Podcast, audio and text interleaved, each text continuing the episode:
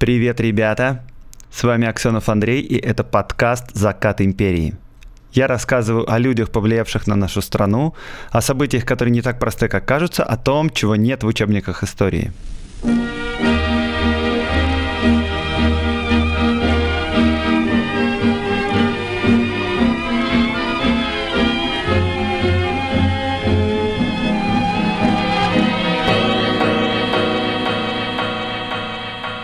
Как вы, наверное, помните, в прошлом сезоне мы голосовали, про что сделать выпуск, про алкоголь или про наркотики.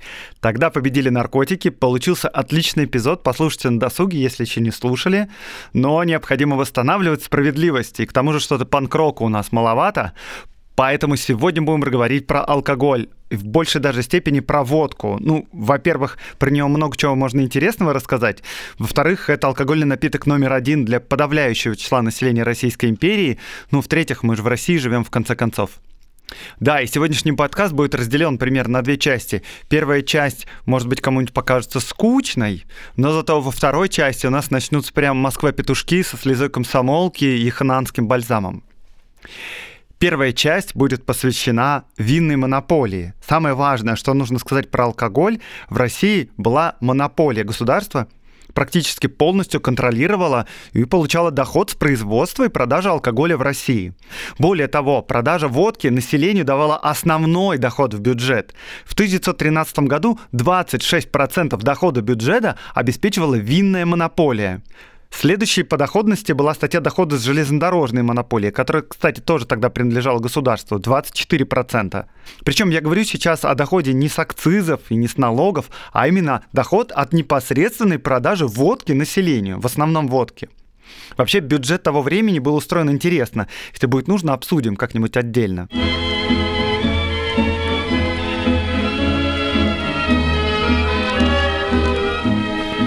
Я, конечно, вначале сказал, что, может быть, первая часть будет скучновата, но я думаю, что на самом деле это очень интересная тема, потому что на этом примере можно показать, как продуманно и даже мудро царская администрация могла организовывать целые области промышленности, если на то хватало воли и желания.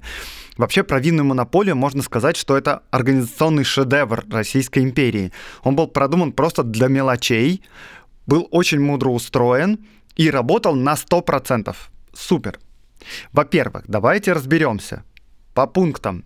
Первое. Зачем была нужна вообще винная монополия? До 1894 года в России действовала акцизная система обложения торговли спиртным, примерно такая, как сейчас действует в России. Алкоголь производил частный бизнес, производители платили акциз, бутылки обклеивали акцизными марками, ну и после этого все спиртное продается в магазинах, барах, ресторанах, которые купили лицензии. Ну, с очень небольшими ограничениями. Например, нельзя было торговать в воскресенье до окончания церковной службы, ну и так далее. Деньги поступали в казну вполне исправно, но правительство беспокоило несколько обстоятельств. Во-первых, исторически был не очень высокий уровень налогообложения, и прибыль производителей и торговцев была, в общем-то, высоковата. Обложить их сильнее было сложно, потому что у казны не хватало воли для того, чтобы бороться с промышленным и торговым лобби. Грубо говоря, было проще все разломать и сделать с чистого листа, чем заставить э, измениться существующее положение вещей. Следующая причина была в том, что производители были прямо заинтересованы в повышении потребления спиртного. Ну, естественно, они же получали с этого доход. А третье, в торговле спиртным, который вот существовал до 1994 года, победил самый несимпатичный метод дистрибуции. Это питейный дом, это то есть дешевое, грязное, распивочное, где нечего делать, кроме как напиться в дым. Ну и водка и другие 40-градусные спиртовые настойки полностью задавили на рынке вино и пиво. Я имею в виду для общей массы населения, конечно, не для аристократии. На все это дело поглядел министр финансов Сергей Витте, умный, деятельный человек, и он решил разработать с нуля казенную винную монополию. И винная монополия очень сильно отличается от всех знакомых нашему поколению систем торговли спиртным, и поэтому расскажу о ней поподробнее. Вообще, если говорить откровенно, а казенная монополия была не совсем казенной и даже не совсем монополией. Там было довольно сложное распределение между частным производством и государством. Сейчас разберемся по порядочку. Первое. Кто производил спирт? И спирт производился исключительно частными фирмами. Была введена сложная система налогообложения и конкурсов. Проводились ежегодные конкурсы, которые давали контракты частным фирмам и заводам на производство спирта, а налогообложение было устроено таким образом, что в наилучшем положении оказывались мелкие сельские производители, еще не просто сельские, а такие, которые работают в основном зимой. Это было сделано довольно мудро, потому что крестьяне, которые составляют там 80% населения России, зимой зимой, в общем-то, просто ждут посевной, чтобы сеять хлеб и зарабатывать деньги. Зимой они ничем не заняты. Так вот, появятся заводы, на которых зимой местные крестьяне могут работать, а летом, соответственно, работать в поле. А дальше государство устанавливало требования к этому спирту. А от производителей не требовалось выпускать очищенный 96-градусный спирт. Те, кто не может делать 96-градусный, сдавали спирт на казенные спиртоочистительные заводы. И на этом заводе спирт догоняли до 96 градусов. А если частный производитель покупал себе дорогой современный аппарат, то тогда они сдавали казне спирт напрямую по чуть-чуть большей цене. Причем казенные заводы закупали спирт практически только у местных производителей, даже в тех регионах, где сырье обходилось дорого, то есть поддерживали местных. И, кстати говоря, как вы думаете, из чего гнали в основном спирт в Российской империи? В 95% случаев это был картофель.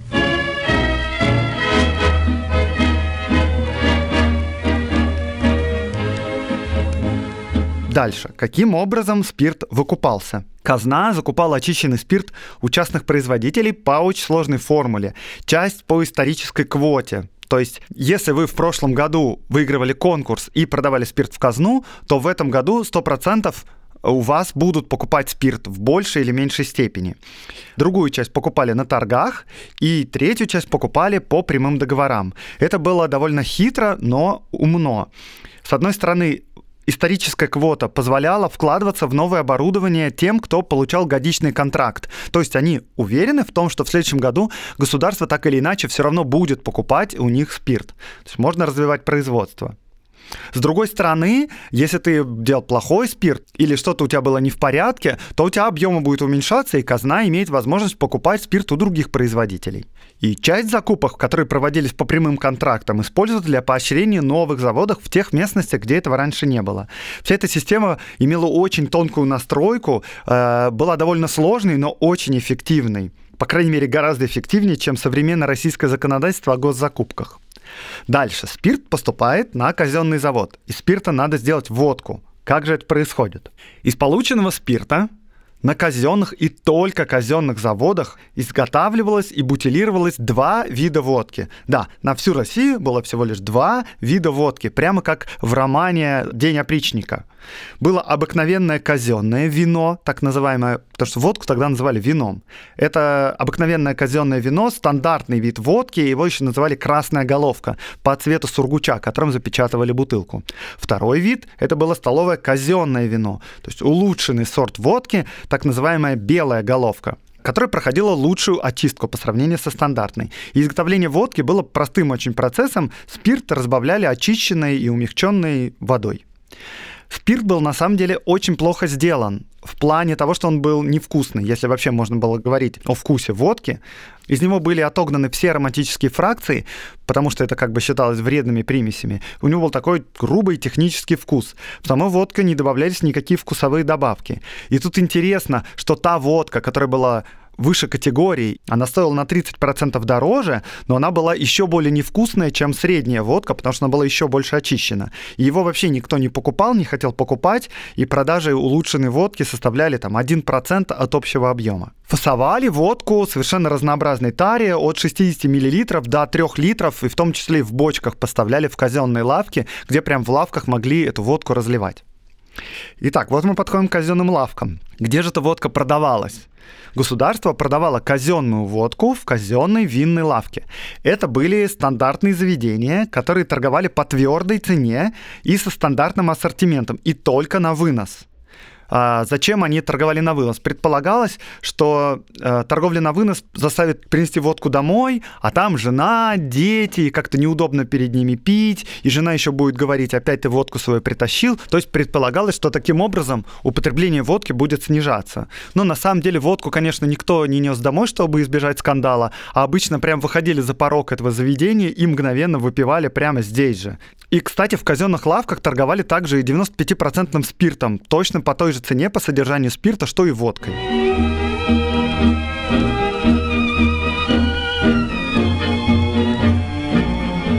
Так, отлично. А что насчет вообще других спиртных напитков? Можно ли было делать коньяки, вина, пиво? Как с этим дело все обстояло?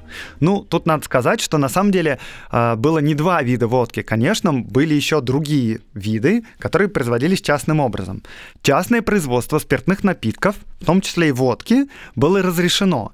И частные напитки сдавались на казенный винный склад, где на них наклеивался ярлык с обозначением назначенной государством минимальной цены После этого напитки можно было продавать в частных магазинах, в барах, ресторанах, тактирах, которые имели необходимую лицензию. Иногда даже частные напитки принимали на комиссию в казенную лавки. Но э, минимальная цена на частные напитки всегда назначалась государством таким образом, чтобы они не составляли конкуренцию казенной водке. То есть, если грубо говорить, частная водка была как минимум в полтора раза дороже, чем казенная.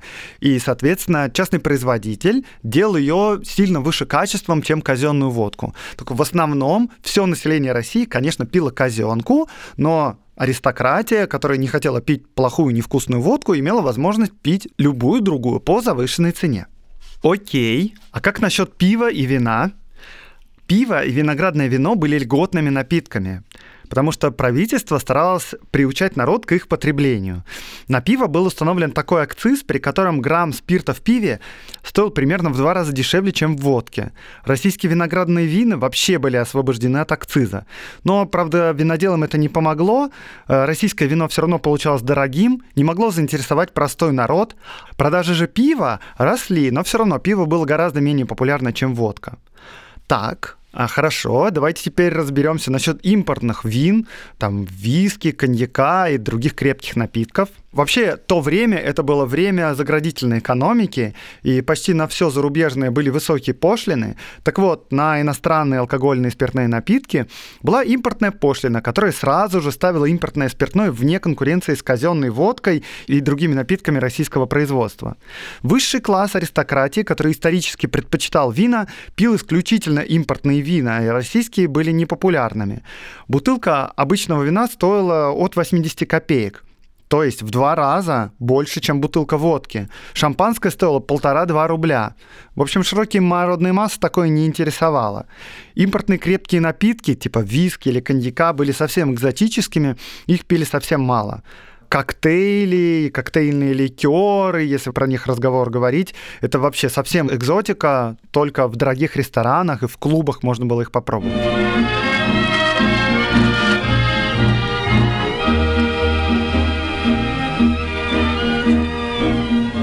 Хорошо, вот мы говорили про казенные лавки, которые продают алкоголь. А можно ли продавать алкоголь в частных лавках? Можно. Спиртные напитки можно было продавать в частной лавке, но на условии покупки лицензии, и такие магазины имели специальное название, это ренсковые погреба. Это типа как сейчас в Амстердаме марихуану можно купить только в специализированном заведении в кофешопе, и в этом кофешопе, кроме марихуаны и чая, ничего продавать нельзя. Если вино, например, хотели продавать в универсальном магазине, в крупном, то тогда винный отдел должен иметь отдельный зал, отдельный вход и получать для него отдельную лицензию, как ренсковый погреб. А, хорошо. А как насчет баров и ресторанов? И бары и рестораны могли получать специальную лицензию. Спиртные напитки, и частные, казенные, можно продавать в разлив в трактирах. А трактирами формально именовались вообще все любые заведения общественного питания, начиная от ресторанов и заканчивая непотребными лавками на окраине какого-нибудь села. И, соответственно, было два разряда трактиров. Трактиры второго разряда, более дешевые, были обязаны продавать желающим целую и запечатанную казенную бутылку по казенной цене. А трактиры первого разряда, ну то есть это на самом деле рестораны, могли продавать все напитки с произвольной наценкой, с какой хотят.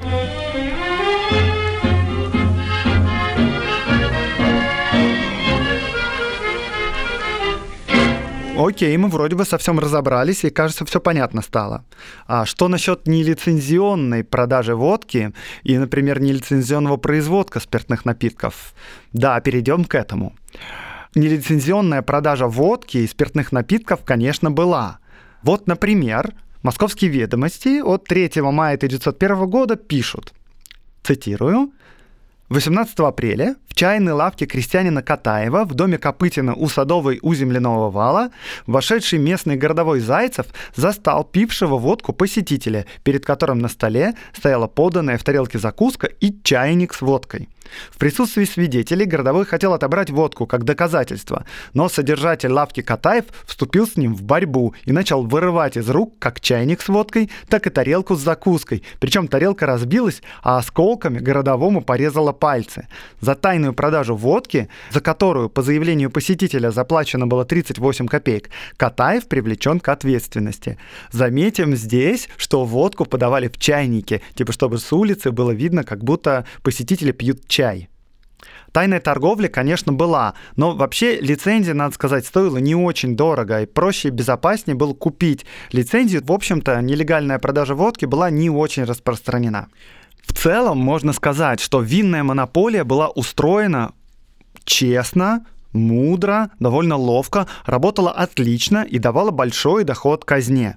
Были ли у нее, поинтересуетесь вы, какие-нибудь минусы? Ну, конечно, были, но самый главный минус – медийный.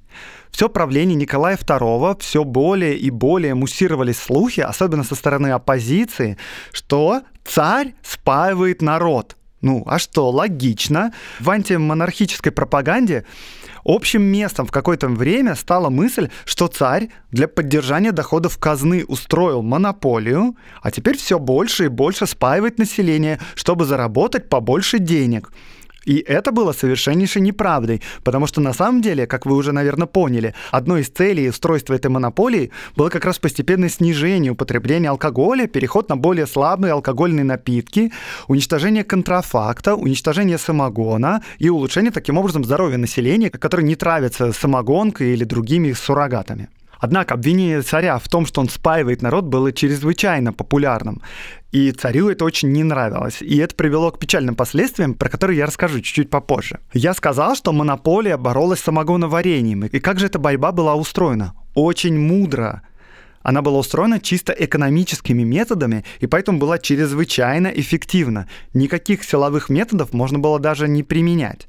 Просто цена на водку была выбрана как максимально высокая, при которой еще не появляется самогоноварение, и потребитель не особенно пьет суррогаты. Если ее еще чуть-чуть повысить, то люди начинают переходить на самогоноварение.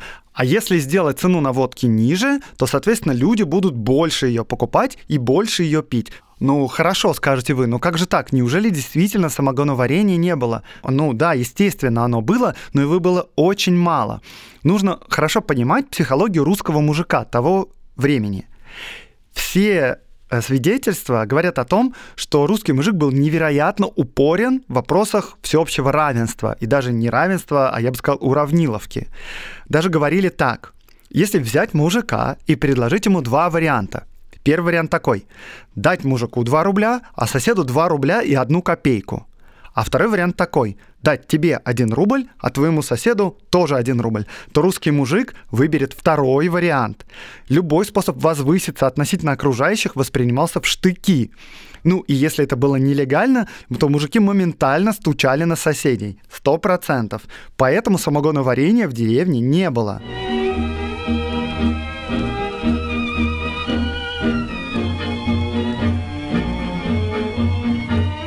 Также я сказал, что одной из целей винной монополии была забота о снижении вреда от пьянства, отравлений разными суррогатами. Как же это было устроено? Сейчас расскажу на одном примере. Вообще нужно понимать, что больше всего в Российской империи пили, конечно, рабочие. Они живут в городе, где много винтных лавок. В деревне тоже не дураки были водку выпить, но у них меньше возможностей. Вот как, например, была устроена продажа водки на шахтах для шахтеров. Шахты обычно расположены в отдалении от населенного пункта, понятное дело, и право винной торговли казна обычно передавала владельцам, собственно, этой шахты. И у тех была всегда своя лавка на территории... Так вот, казна устанавливала верхний предел продажи водки горнорабочим в день. Верхний предел был такой – 360 грамм водки в день на человека. Причем 240 грамм предписывалось выдавать автоматически в зачет зарплаты, а остальное по желанию рабочих.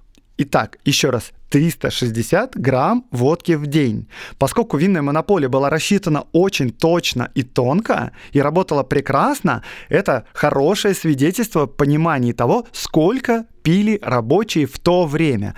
В общем, если взять среднюю статистику по стране, то она, конечно, не такая. К 1913 году потребление алкоголя на душу населения в год составляло 3,14 литра чистого спирта. Россия по этой позиции занимала предпоследнее место в десятке наиболее развитых стран.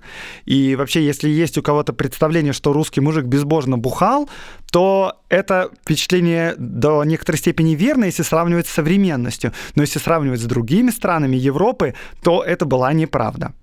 Почему же у всех есть ощущение, что русский мужик безбожно бухает и его надо как-то спасать? Сейчас я расскажу об этом поподробнее, потому что это довольно интересно. Я уже как-то сказал, что водка – это был признак престижного потребления. Что это значит? Водка стоила 68 копеек за литр.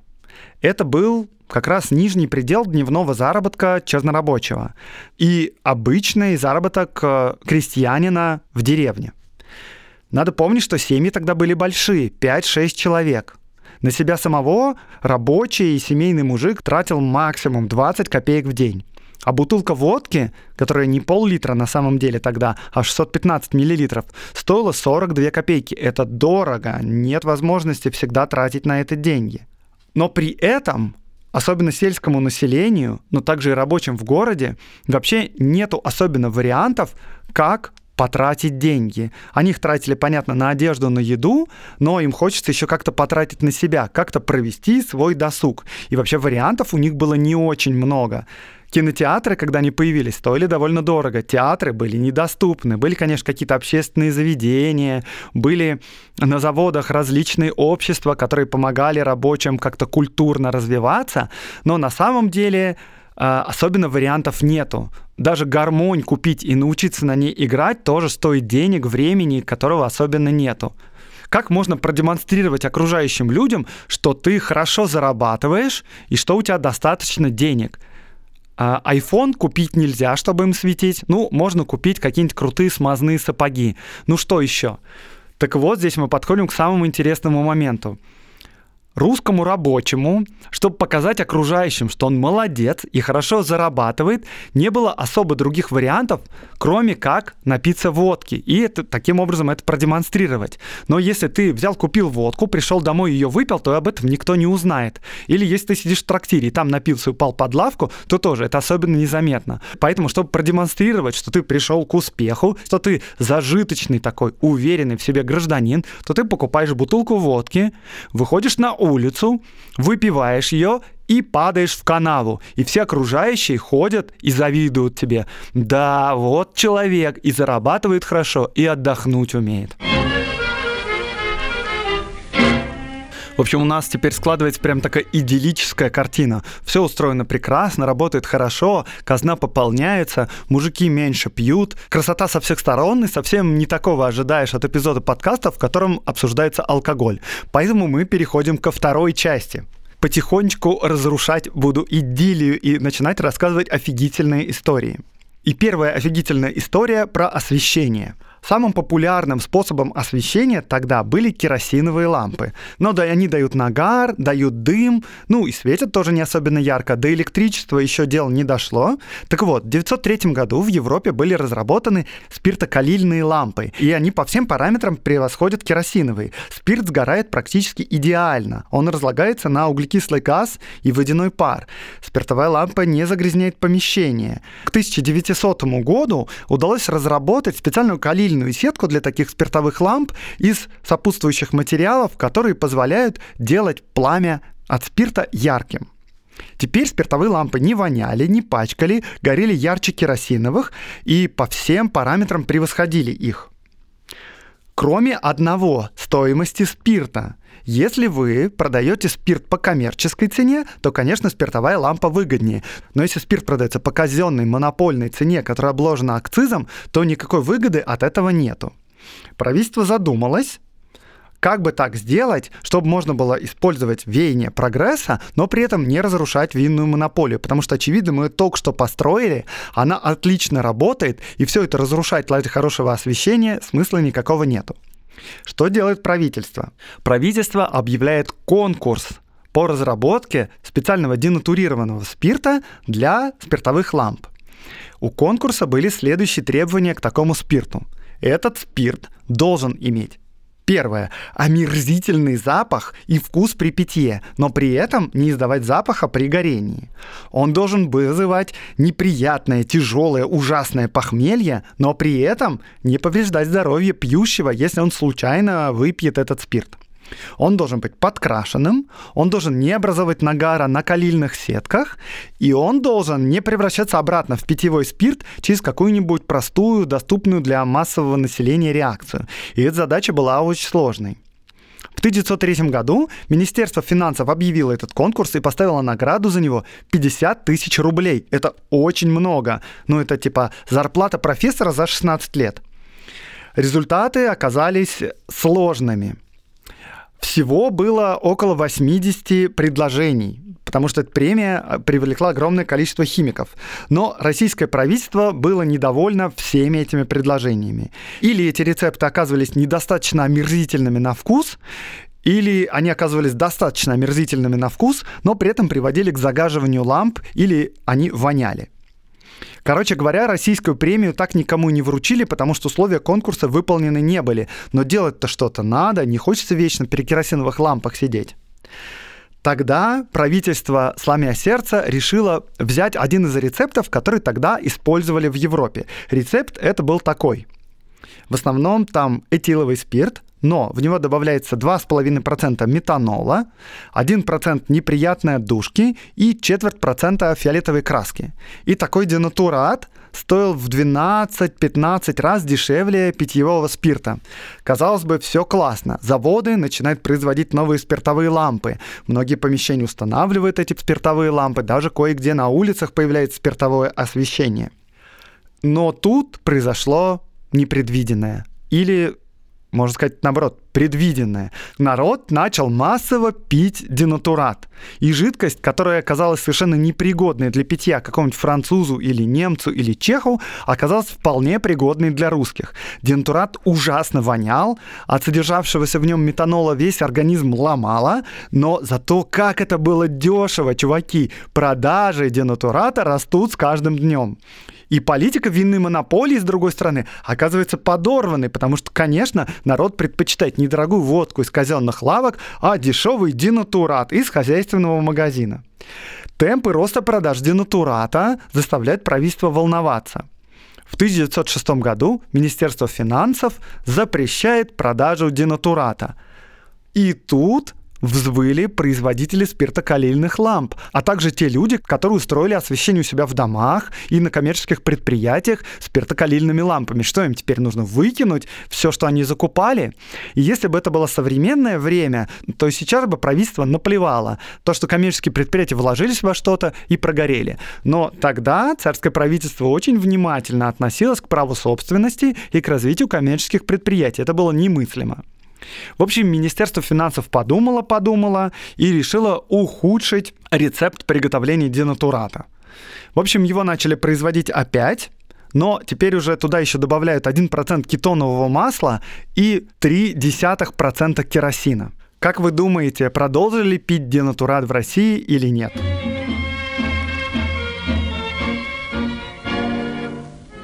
Конечно, продолжили. Тем более, что русский мужик подошел к этому ухудшенному денатурату подготовленным. Он до этого уже пил не такой плохой. К тому же этот второй денатурат оказался э, хуже по своим осветительным параметрам. Он начал загаживать спиртокалильной лампой, но тут уже электричество начало развиваться, и этот вид техники постепенно загнулся. Но народа привычка осталась, и народ продолжал пить денатурат, хотя он оказался еще более мерзким и более опасным для здоровья. И что делать с этим было совершенно непонятно, но тут пришел 1914 год. Началась Первая мировая война.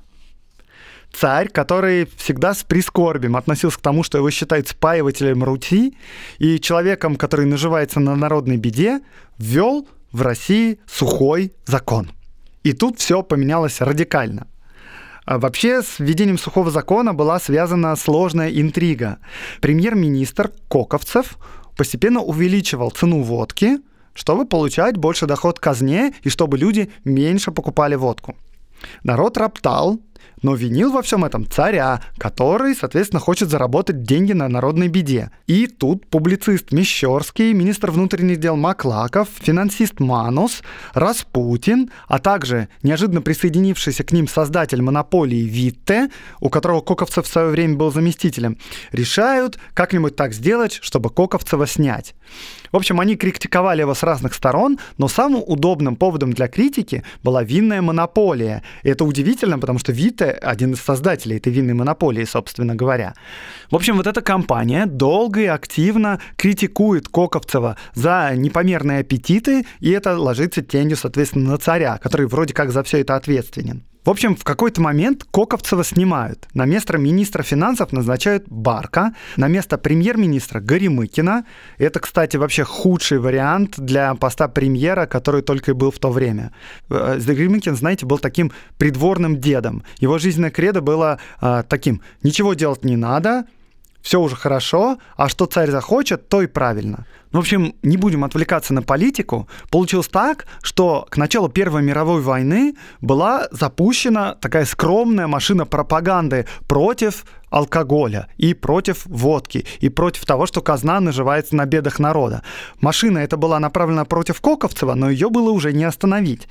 Тут началась Первая мировая война, и в зонах мобилизации объявили ограничения на продажу алкоголя. И закончилось это плохо, потому что призывники, ничего не боясь, громили винные лавки и пили напоследок перед отправкой на фронт как не в себя – Винные погромы прокатились по всей Сибири, по Уралу, по Поволжью, по Центральной России. В Кузнецке склад был взят приступом, в течение нескольких дней находился в руках запасных. И полиция не рисковала э, заходить внутрь, только наблюдала снаружи и ждала, пока они все выпьют. При разгроме складов в Гарнауле начался даже пожар, и постепенно к этим запасным начали присоединяться крестьяне. Нужно что-то делать. Кажется, намек ясен. Ограничение продажи водки, тем более, что перед этим все работало отлично. Это не очень классно придумано. Но Николай II решил наоборот. Слишком много хаоса происходит, слишком много беспорядков, нужно водку запретить вообще всем и везде. Короче говоря, 22 августа Николай II повелел продлить запрет на продажу спирта, вина и водочных изделий для местного потребления вплоть до окончания войны. Напомню при этом, что винная монополия давала 25% бюджета. Это вообще одна из самых больших ошибок, которую только можно было сделать перед началом Великой войны, которая кончилась, вы все знаете как. Тут сразу возникло множество проблем. Отдельно, например, стала проблема пива. В России насчитывалось более одной тысячи крупных пивоваренных заводов, около пяти тысяч более скромных пивоварен. Их закрытие ведет к росту безработицы. И в августе 1914 года российские пивозаводчики завалили Министерство внутренних дел телеграммами, предупреждая, что у них просто катастрофа сейчас начнется. Товарищ министр внутренних дел Джунковский телеграфирует Барку, министру финансов, о негативном влиянии ограничений. Он говорит, разрешение продажи пива не может грозить особо вредными последствиями, а между тем, несомненно, устранит надвигающийся для значительного числа лиц экономический кризис. Он тут, безусловно, прав. Предлагали разные решения, например, снизить уровень спирта в пиве, но царь был неумолим. Он закусил у дела. 15 предыдущих лет его обвиняли все в том, что он спаивает народ, и он наконец-то решил доказать, что это не так.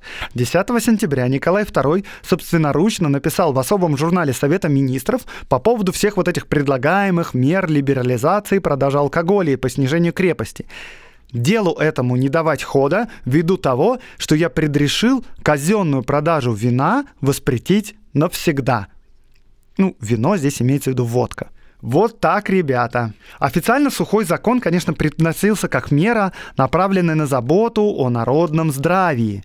А, кстати, любопытно, что именно эту же формулировку использовали, когда вводили минную монополию.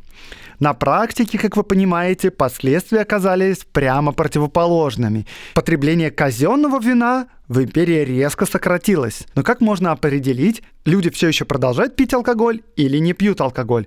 Можно посмотреть по количеству случаев белой горячки и отравления алкоголем в медицине. Так вот, с июля по август 1914 года в Санкт-Петербурге смертность от белой горячки снизилась с 75 до 30 случаев в месяц. Но уже с сентября началось плавное возрастание кривой смертности от алкоголизма. И пик в 1915 году пришелся на май и составил 72 случая против 71 случая в 1913 году. То есть люди пьют ровно столько же, сколько раньше, но при этом они пьют что-то подозрительное, а казна дохода никакого не получает. Очень глупо. Откуда же народ начал брать спирт для питья и массово им травиться?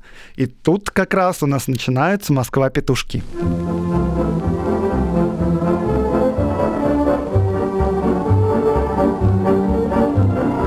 Во-первых, вспомните про денатурат. В это время денатурат стали пить вообще все. Все покатилось под откос. Сообщения об отравлениях денатуратом в прессе стали прямо регулярными. Если в период с августа 2013 года по август 2014 года в Петербурге было продано 700 тысяч ведер денатурата, то в эти же месяцы в 1915 году было продано 1 миллион ведер. Но тут решили воспользоваться попробованным случаем и еще ухудшить качество денатурата. В феврале 2015 года Третий раз изменили рецепт его приготовления. Новый денатурат, в котором стало еще больше ядовитых веществ, приобрел синий цвет. Старый был красным. И обыватели в аптеках спрашивали именно красненький дентурат, потому что он повкуснее будет. Дентурат еще тогда называли ханжой. И, в общем, народ начал изобретать способы, каким образом можно улучшить его вкусовые качества. Его проваривали с корочками ржаного хлеба. Его разбавляли квасом или клюквенной настойкой. Его смешивали с молоком. Его очищали солью. Его настаивали э, на чесноке или перце. В общем, все становилось все хуже и хуже. Весной 1915 года власти Петрограда пошли на беспрецедентную меру. Они запретили продажу денатурата в предпраздничные, праздничные и выходные дни. Напоминаю, денатурат у нас продается в аптеках вроде как для хозяйственных нужд. Это свои результаты дало. Согласно данным Обуховской больницы, например, максимум отравлений, который раньше приходился на воскресенье и на субботу, теперь начал приходиться на понедельник. Окей, давайте посмотрим коктейльную карту времен Первой мировой войны, что у нас было помимо денатурата был одеколон, который вообще-то стоил довольно дорого. Конечно, был всем не по карману, но тут у нас появилось любопытное следствие. Появилось массовое воровство пузырьков с одеколоном из парикмахерских и из аптек. И в результате парикмахеры перестали держать его на столиках, стали запирать в ящиках. Экономя на спирте, который было выгодно продавать налево, производители одеколона начали добавлять в него вместо этилового спирта метанол. И в результате одеколон оказался не просто опасным для питья, его пить все равно продолжали, но и теперь он и для наружного применения мог вызывать ожоги. Окей, что было еще помимо одеколона? Вообще были в аптеках, конечно, разные спиртовые капли, бальзамы и настойки, точно так же, как сейчас есть боярышник. По знакомству в аптеках можно было достать и чистый спирт. Вот, например, акцизное управление по Московской губернии в октябре 2014 года обнаружило, что городские аптеки увеличили закупку спирта. Главными посредниками в аптечной торговле стали врачи, которые выдавали своим пациентам, но и не только им, рецепты на покупку спирта. Такса была примерно такой. 200 грамм спирта стоил 2 рубля, 400 грамм спирта стоил 3 рубля. Только рецепт, еще сам спирт нужно купить. Были более экзотические случаи. Например, в 2015 году в массы пошла новая технология опьянения. Люди начали есть дрожжи. Их либо растворяли в клюквенном квасе, либо прямо намазывали на хлеб толстым слоем и так ели. Например, в Пермской губернии это принял такой масштаб, что губернатор дополнил указ 16 июня 1915 года такой фразой – Воспрещается употребление внутрь с целью опьянения дрожжей как отдельно, так и в смешении с какими бы то ни было жидкостями. Спирт выделяли из лака, который добывался преимущественно в железнодорожных и трамвайных мастерских. Получали спирт еще из шеллака. Это такой органический материал, который использовался для глазурирования конфет и булок тогда квас и другие домашние напитки типа кефира начали приобретать градусы. Например, в какой-то момент начали измерять количество спирта в квасе, который продавался на Сухаревском рынке, и выяснилось, что содержание спирта в нем 12%. Конечно, никаким образом нельзя квас догнать до 12%, его просто разбавляли спиртом, который тоже добывали какими-то нелегальными способами. Этот спирт вполне мог быть денатурированным.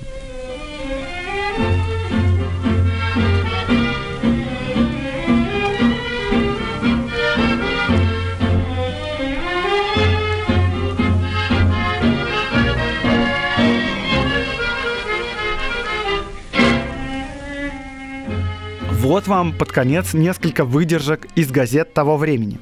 В Алтае из Каинска местные пишут, что шинкари, несмотря на запрещение продажи водки, не унывают, и торговля у них идет бойко. Правда, предлагается не очищенное и не мерзавчик, а просто денатурированный спирт, настойный для крепости, на стручковом перце и для цвета, смешанный с красным вином. Смесь эта именуется горючкой и является предметом потребления бедных.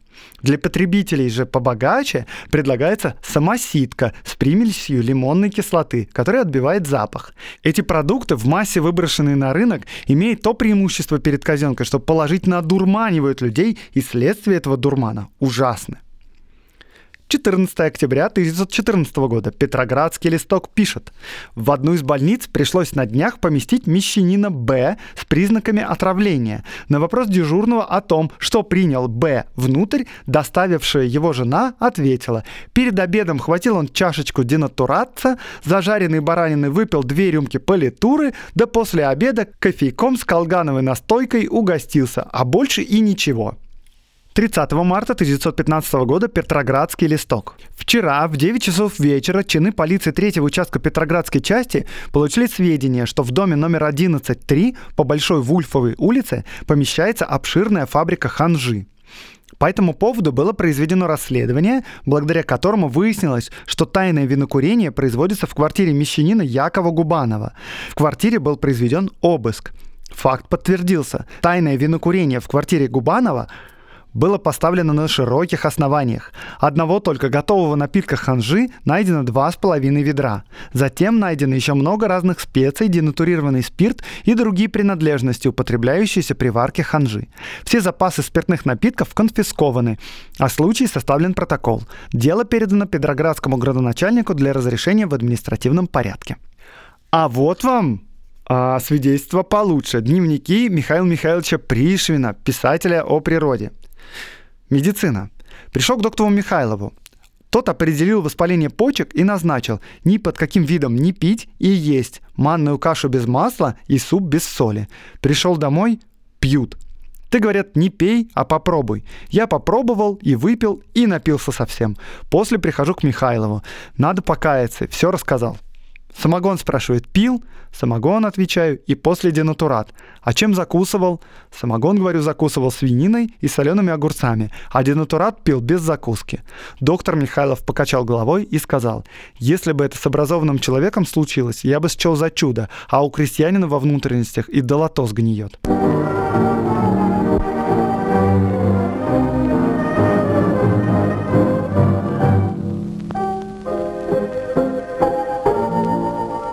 Это был подкаст «Закат империи» и с вами Аксенов Андрей. Я рассказываю о людях, повлиявших на нашу страну, о событиях, которые не так просты, как кажутся, о том, чего нет в учебниках истории. Лайк, репост, подписывайтесь на мой канал. До новых встреч в новых выпусках подкаста.